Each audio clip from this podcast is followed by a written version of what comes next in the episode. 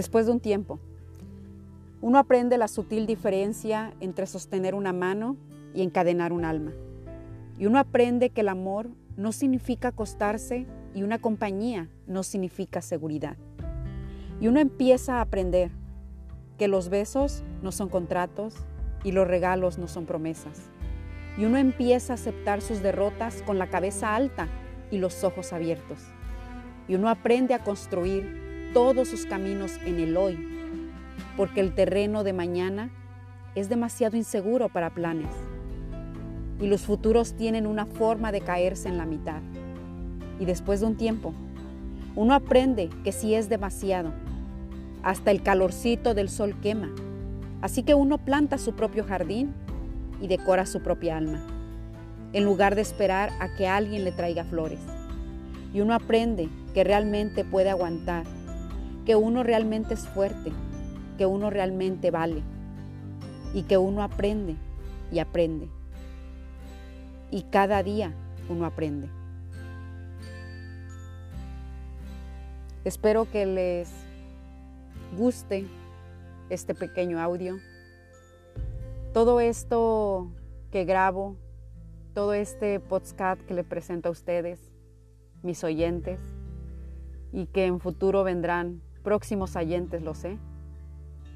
Lo hago para mí, lo que siento, que si a mí me sirve lo que escucho, lo que escribo, lo que me autocritico a mí misma, quizás allá afuera hay alguien que le cuadre, que le guste eh, esto que yo pienso, que quizás a no todo el mundo le agrada, ¿verdad? Es aceptable. Uno no va a andar por la vida cayéndole bien a todos, como no todos nos pueden caer bien a nosotros, o quizás no todo lo que nosotros podemos dar, quizás podemos recibir.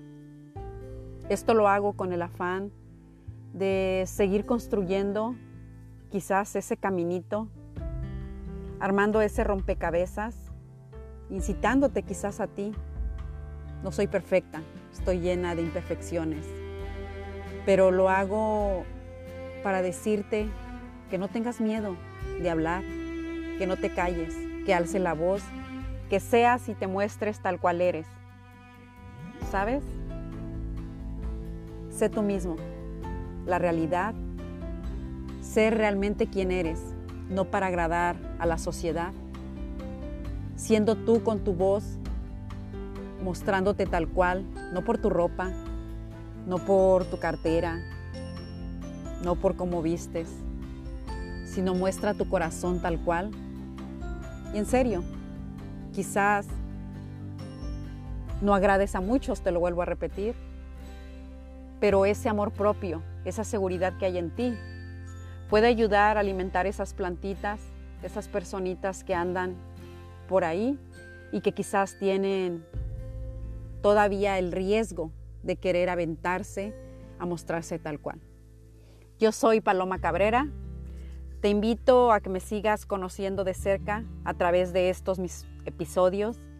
Eh, quiero invitarte a que me sigas en mi única cuenta oficial y única plataforma de red social que es Instagram, Paloma Cabrera 1.